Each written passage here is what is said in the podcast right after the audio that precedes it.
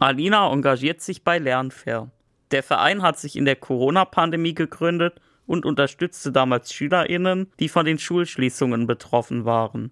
Auch heute, zwei Jahre später, ist die Nachfrage nach Online-Nachhilfe weiterhin sehr groß. Bildungsbenachteiligte SchülerInnen haben bei uns zum Beispiel die Möglichkeit, eine 1 zu 1 Lernunterstützung zu nutzen. Das ist so wie eine digitale Nachhilfe. Die ist für die SchülerInnen kostenfrei und relativ unbürokratisch wahrzunehmen. Außerdem gibt es noch sowas wie Nachhilfekurse. Das kann man sich vielleicht als Studie vorstellen wie Tutorien für die Kinder. An denen können sie dann in Gruppen teilnehmen. Und wir haben auch noch sowas, das nennt sich Fokuskurse. Und da geht es darum, dass wir SchülerInnen auch ermöglichen wollen, über den schulischen Tellerrand hinauszublicken zu Themen wie Schulproblemen, psychischer Gesundheit ähm, und so weiter auch an Kursen teilzunehmen und sich da so ein bisschen weiterzubilden besonders einfach bereitet den SchülerInnen große Probleme.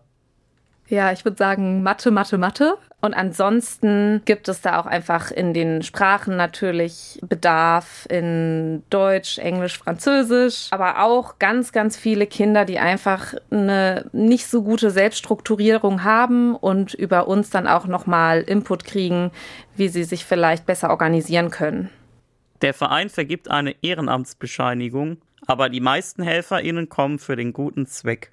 Also erstmal braucht man bei uns einfach nur Motivation, ähm, Kindern zu helfen und ein bisschen Spaß an der Sache, halt Lehrinhalte nochmal aufzubereiten und zu erklären. Das darf der Studi sein, das darf aber auch eine Rentnerin sein. Hauptsache, man hat Spaß und Freude an der Sache. Und es gibt auch Angebote, bei denen man sich sehr kurzfristig mal engagieren kann. Es gibt langfristigeres Engagement, aber da ist eigentlich für jeden irgendwas dabei. Alina arbeitet eher hinter den Kulissen. Sie führt Kennenlerngespräche mit HelferInnen und SchülerInnen. Das Problem, was wir eher haben, ist, dass sich sehr viele Kinder bei uns melden und wir natürlich auch ein bisschen mit unseren HelferInnen haushalten müssen. Und aus dem Grund ähm, ist es jetzt so, dass wir auch verstärkt einfach mit den Kindern kennenlernen, Gespräche führen, um schon mal rauszufinden, ob das Angebot von Lernfair für sie denn passt und wenn ja, welches Angebot von Lernfair, weil viele Kinder gar nicht von der Bandbreite unseres Angebots wissen. In direkten Gesprächen merkt Alina immer wieder, warum es für sie wichtig ist, sich ehrenamtlich zu engagieren weil wir einfach oder ich da merke, wow, es gibt einfach echt ähm, viele Menschen, die einfach Lust haben, sich zu engagieren und ähm, da sozial tätig zu sein und das macht einem natürlich auch Mut. Genau, und da habe ich immer wieder schöne Momente, dass ich einfach mich freue, wenn dann äh, doch nochmal ein Rentner bei mir im Screening-Gespräch sitzt oder ein Kennenlerngespräch und oder nochmal Lust hat, in seiner Rente aktiv zu werden. Und gerade bei den SchülerInnen ist es auch einfach schön, zu sehen, ähm, an wen wir uns richten und dass es auch wirklich da ankommt.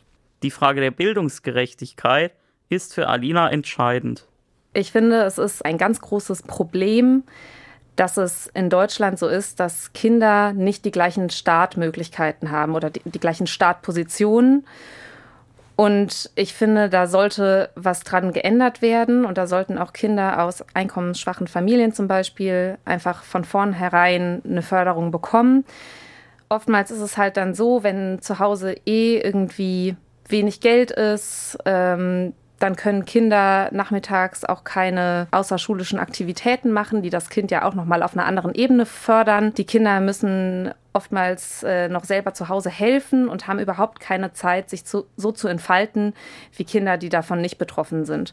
Und das wiederum begünstigt dann halt auch, dass das Kind in der Schule vielleicht hinterherhinkt, äh, nicht aufgefangen wird.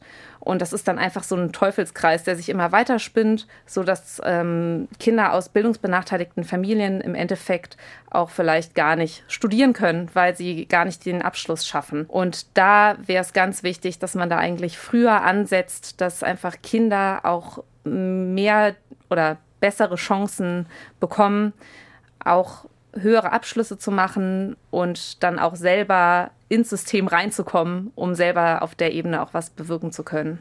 Zum Schluss formuliert Alina noch einen Appell. Ja, kommt alle zu Lernfair. Wir freuen uns über euer Engagement. Wenn ihr es schafft, auf höherer Ebene tätig zu werden, bringt es in die Politik, dass Bildungsbenachteiligung bald kein so großes Thema mehr ist.